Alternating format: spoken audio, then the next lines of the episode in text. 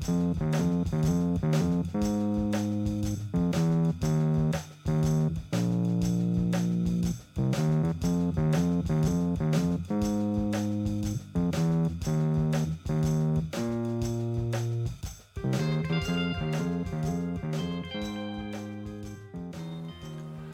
to 1869, the Cornell University Press podcast. I'm Jonathan Hall.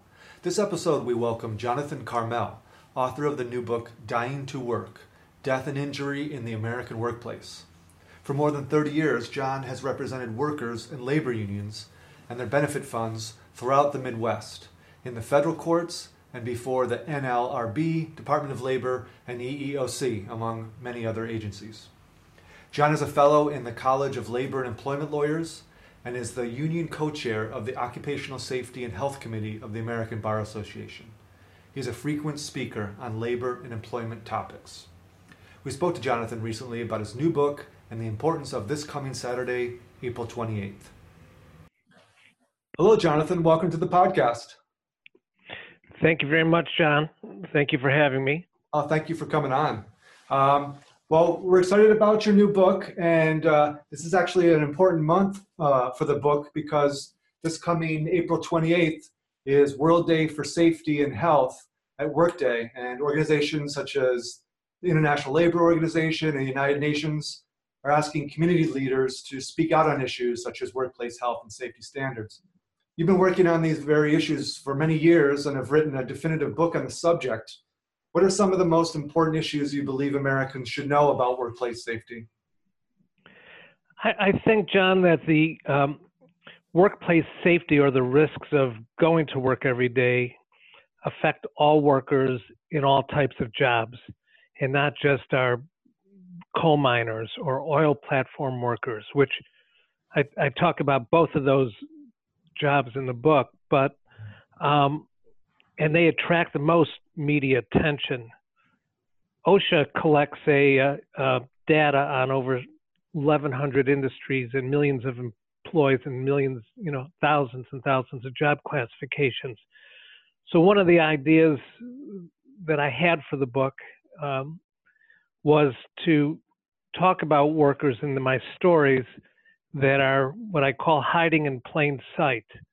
They're, they're workers that we interact with every day, um, grocery store workers, hotel workers, nurses. Um, and, and, so workers just aren't hiding behind plant gates guarded by, you know, security guards.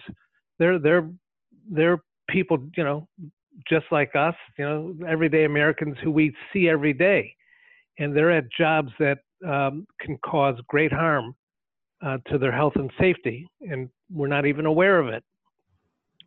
So that that was a, um, a one important takeaway that I wanted to get in the book.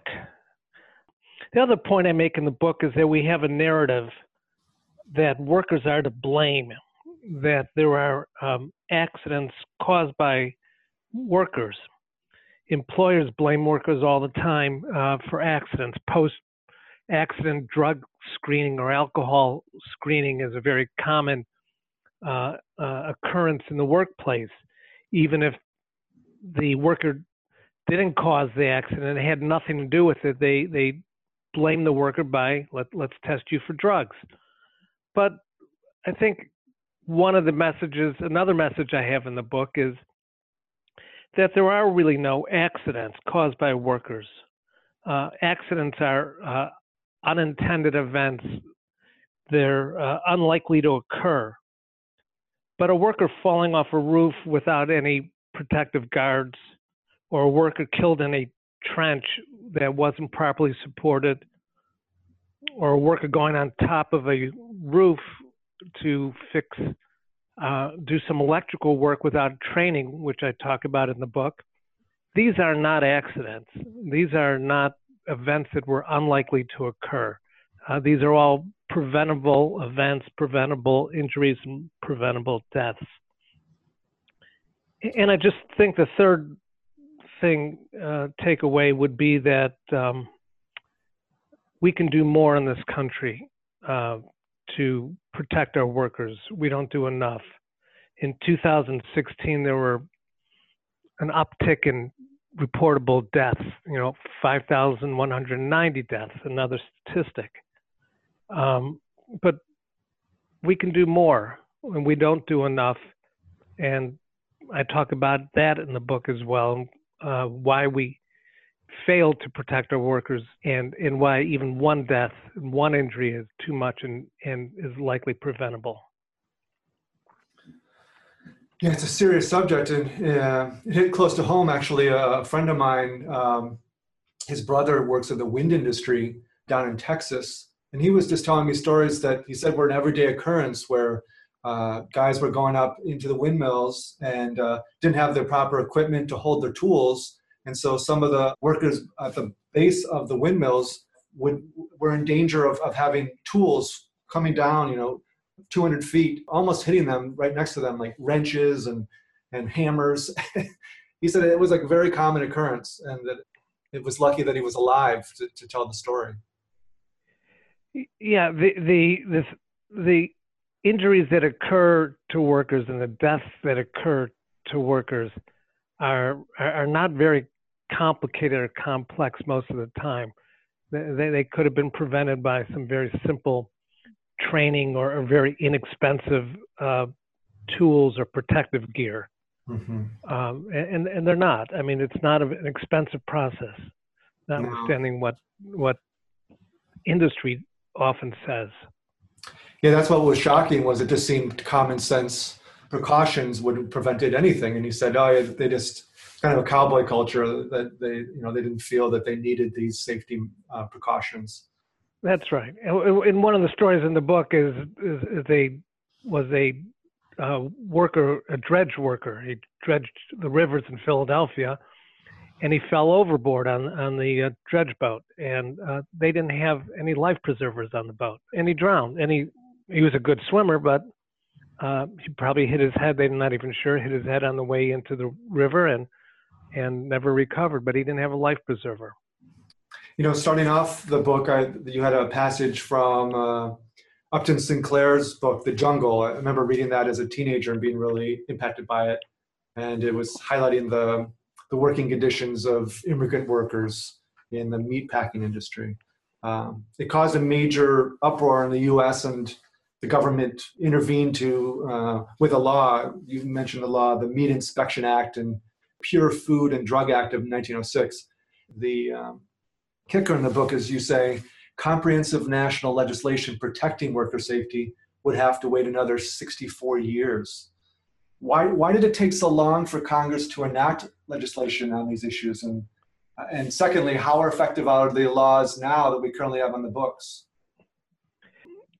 The more things change, the more they're the same. Worker safety was then, as it is now, a political issue in this country instead of a fundamental right it took so long to enact the OSHA Act uh, because politicians then, uh, as they are now, bowing to the well funded business interests and lobbyists. And again, this is nothing new.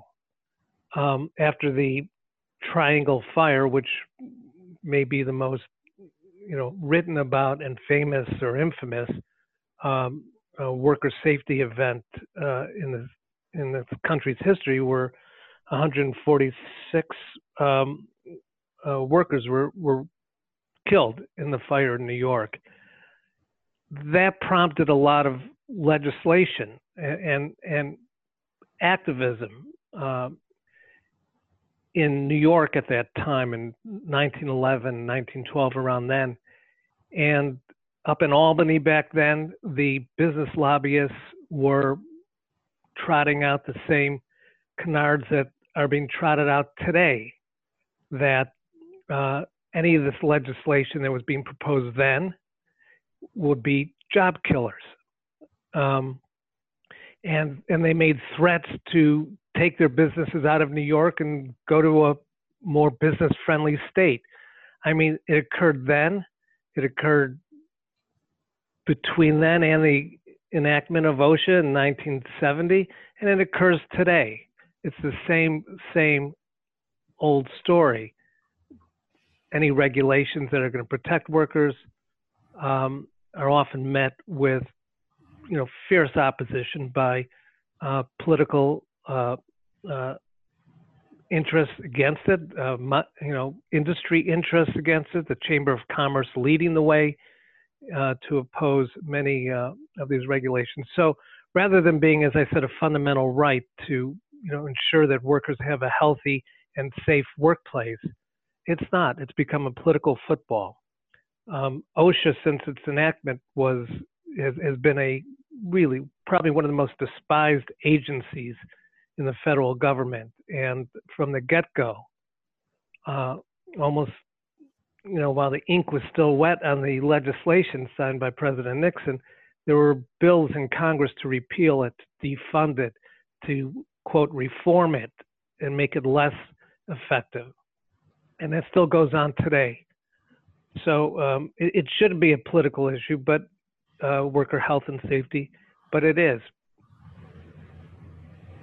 And the laws and the books that we have now that yeah. you were saying that they're they're in essence uh, toothless. Yeah, uh, two things I want to say. OSHA has been the OSHA Act has been uh, effective. I mean, to a degree, and its detractors are always saying OSHA is the OSHA, OSHA agency and the OSHA Act aren't doing anything. They're just, you know, causing, uh, uh, uh, you know, more regulations for industry to, um, you know, have to uh, abide by, and, and they're unnecessary, and they're and they and they don't protect workers. And the, and the truth of the matter is that while there's still significant worker uh, deaths and injuries in this country, 150 workers die each um, uh, each day um, uh, from injuries and uh, illnesses. Um, the overall number of reported uh, deaths has decreased significantly since OSHA. Again, the last reported numbers are 5,190, I think I said, um, from 2016. That's the last year of final data. Um, but that's still way too many. And again, those are only the reported numbers. But so OSHA has had an has had some effect. I'm not saying it's totally ineffective, but it's an old law. It's nearly 50 years old, and um, it needs to be reformed. The workplace has changed dramatically since 1970. Uh, there were 78 and a half million workers back in 1970, and today there are over 143 million workers. And there's millions of new kinds of workers. We have more what they call contingent workers, um, also known as independent contractors, workers without any protections because they are, are classified or misclassified um, as not an employee of any employer. They come from temporary agencies. They, um, uh, we've got, you know, workers now in this new gig economy you know, where you can go online and get a get a, a, a car ride or you can get an electrician. They have no protections because they're all classified or, in my view, misclassified as independent contractors and not employees. Uh, you have millions of low wage workers now in the workforce that weren't there before. Uh, many of them women and, and immigrants and people of color with who are very vulnerable and have little uh, protections. Um, so OSHA needs to be reformed. The OSHA Act needs to be reformed, and every year on Workers' Memorial Day, which is coming up, as you mentioned, April 28th, some designated senator last, I think last year, you know, they, they trot out or, or, or, or re uh, enact or, or, reintroduce rather uh, OSHA Act reform bill called um, uh, the Protection Protecting America's Workers Act, and that is intended to really reform OSHA and bring it up to uh, modernize it and bring it up to the realities of the workplace today. But that doesn't ever get the, the light of day. It doesn't even get to a hearing. Even when the Democrats controlled Congress, it's never, you know, seen uh, any meaningful hearings or had any meaningful action on it. It's always died a legislative death. So, so given that, what are the prospects for OSHA reform under the Trump administration? Uh, slim to none. Yeah. As the old saying goes, Slim went to Texas. There are no uh, prospects. The reform that's occurring under the uh, Trump administration um, and, and the reforms that have occurred uh, since 1970, and I'm putting reforms in quotes, are reforms that have, you know, have made workers less safe, have made OSHA less effective, and um, and the and and those are the type of reforms that have occurred, and and I hate to even call them reforms, uh, but those are the kinds of legislative actions or executive actions taken in the Trump administration that have made workers less safe. You interview a lot of injured workers and surviving family members uh, of workers that have died, and and I'm just looking at the table of contents here. You, you some of them that you had mentioned, but I'll go over. You know, grocery clerk, hotel housekeeper, some of the some of the fields you wouldn't think of at, first uh, thought. Uh, electrician, coal miner, oil and gas worker, dredging, logging, combustible dust, warehouse worker, packing house worker, manufacturing, grain handling, registered nurse, and elevators. There's a lot of heart wrenching stories in here. What's one that, that really stuck in your mind when you were writing the book? Um, well, I'm to be a, a, proud author that I want to share all of the stories. They all are heart wrenching to me, and really they were heart wrenching when I was interviewing the injured workers or the surviving family members. Um, and I could still be writing stories today uh, because 14 workers die each day from work. Um, but the story, I think, uh, of Hannah Phillips, who uh, worked in the grocery store in the meat department. She was a young girl at the time, maybe around, if I recall, uh, about 17 years old. She was still in high school, and she lost her arm in a meat grinder, uh, cleaning a meat grinder um, at the end of the workday. And she put her arm in there, thinking that the meat grinder was turned off, which it was, but the safety switch had been um, improperly deactivated, and uh, the grinder caught her uh, work sleeve and dragged her arm in, and she pulled it out a few seconds later, and her arm was gone up to her elbow. Um, and it's really um, a heart wrenching story uh, for me, uh, and it it highlighted for me that places that we all interact with every day. You know, we, we go to grocery stores all the time. We I worked at a grocery store as a as a as a teenager. We send grocery stores are filled with teenagers. Hannah was a teenager. We will we'll send our kids for these jobs and, and, and we and we go into the stores every day. We don't realize how dangerous uh, a grocery store actually is. I mean, it's not a coal mine, but um, in, in many ways, it's it's just as dangerous. Uh, the back room of a grocery store is, is extremely uh, dangerous place. There's another story in there of ca- cases of uh, pallets of bottles falling on another grocery store worker, killing her, smothering her, basically. Um, grocery store cashiers, you know, have traumatic repetitive injuries um, from scanning uh, the the groceries across the uh, checkout lane. Um, those are serious injuries that uh, are debilitating to their shoulders and hands and wrists, um, and very painful. Um, again, other stories that I really think are important to tell are, you know, Angela Martinez's story. She was a hotel housekeeper for, um, and again, a hotel these housekeepers, uh, their jobs are dangerous. They cause, you know, very serious and painful injuries. Uh, and now one of the things I learned from it is when I go into a hotel, I now I don't leave my towels on the floor anymore in the bathroom. I pick them up, put them in the, uh, you know, when I'm leaving the hotel room, put them on the vanity, uh, and so they don't have to bend down. There's one less thing they have to do to bend down when they're cleaning 30 rooms a day. Um, the, story about the packing house worker Eufrasia Barrera. I mean, she makes, you know, she and thousands and thousands of other packing house workers make put the food on our tables, put the food, you know, in fancy restaurants, the steak restaurants we go to. And these workers suffer injuries at three times the national average. So all these stories, you know, need to be told. Um, so um, we we understand that, you know, the, the risk that workers uh, experience when they go to work every day, and um, when we're enjoying our steak or enjoying our piece of chicken, that was made by someone who took serious risks to get it to us. Yeah, that's what I think is so powerful, and it, and it, it harkens back to what you said in the very beginning. Was that when people think of dangerous workplaces, they think of you know someone working on the open seas or working in a coal mine, as you said.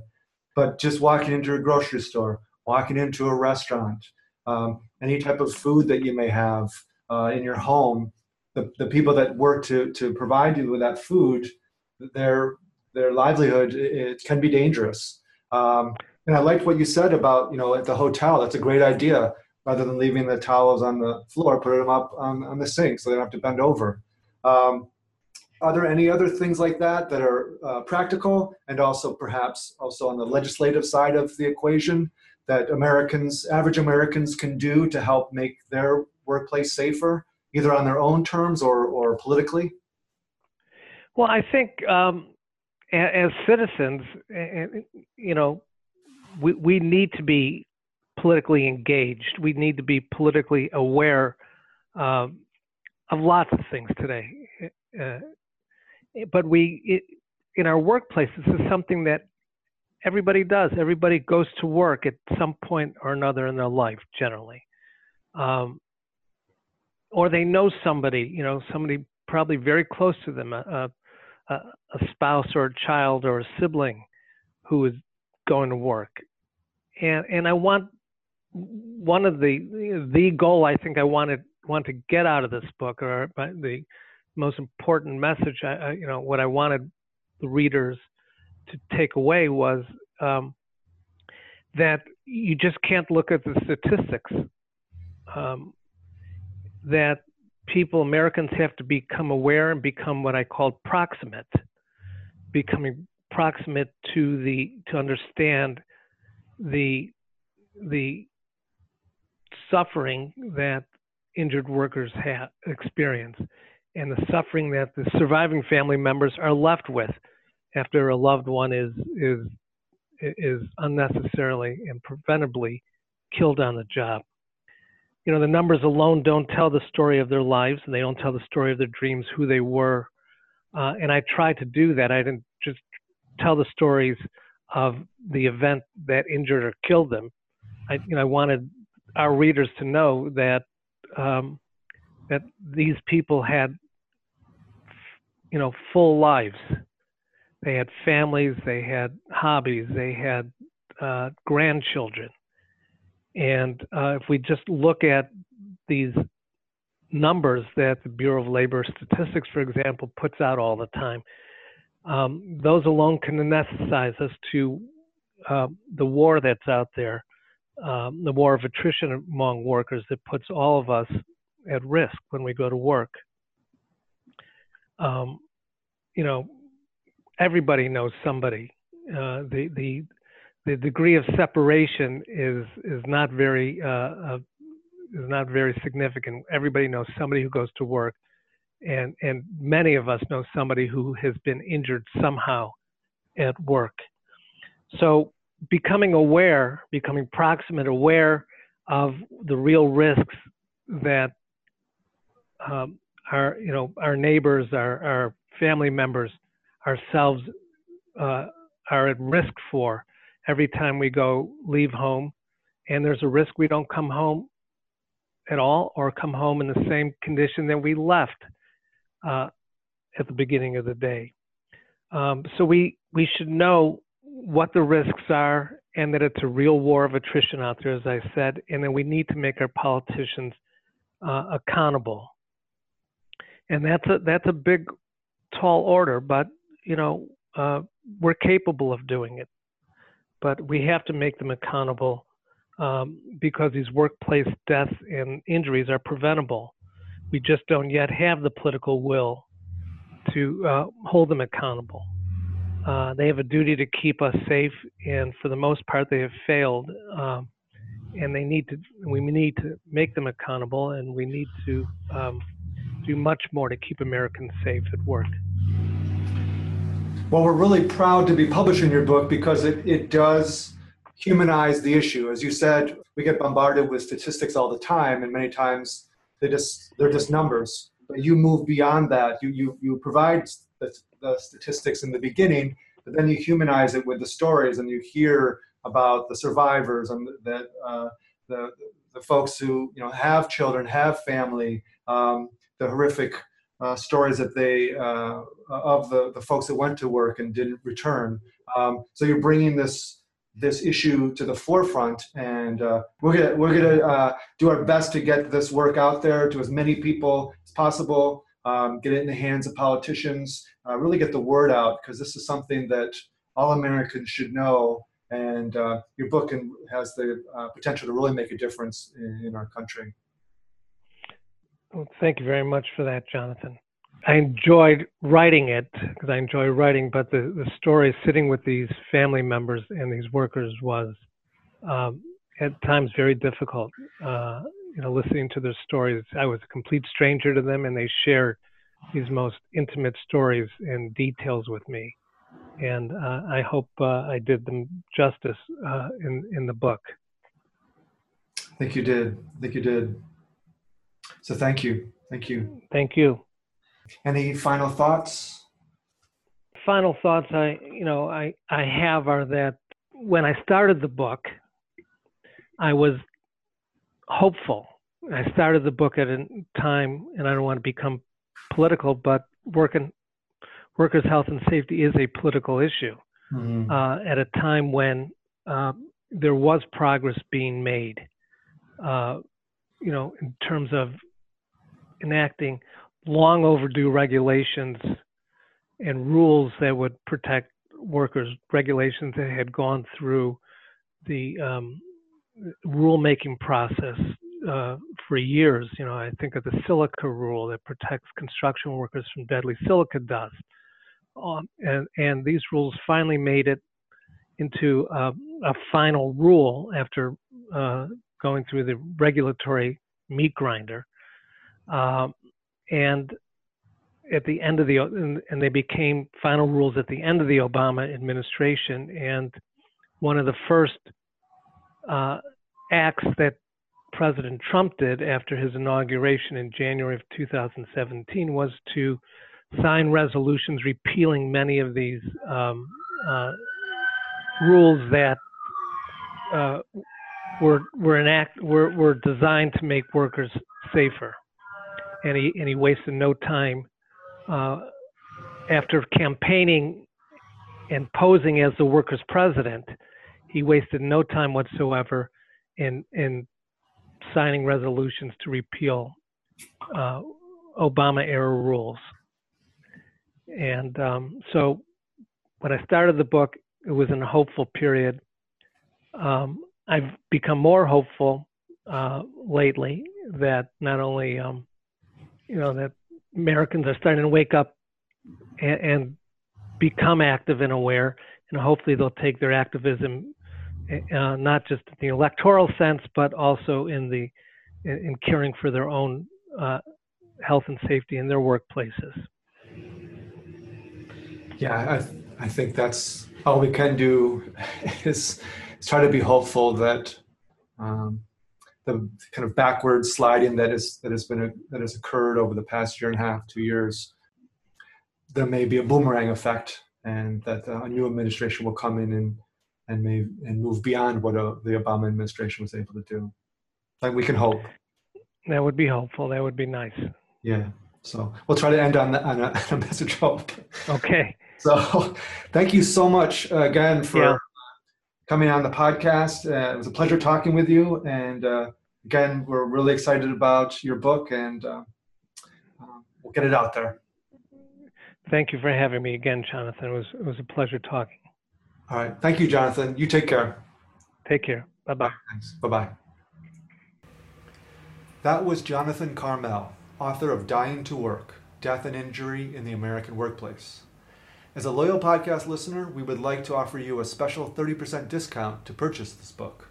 Visit our website at cornellpress.cornell.edu and enter the promotion code 09POD at the checkout. Thank you for listening to 1869, the Cornell University Press Podcast.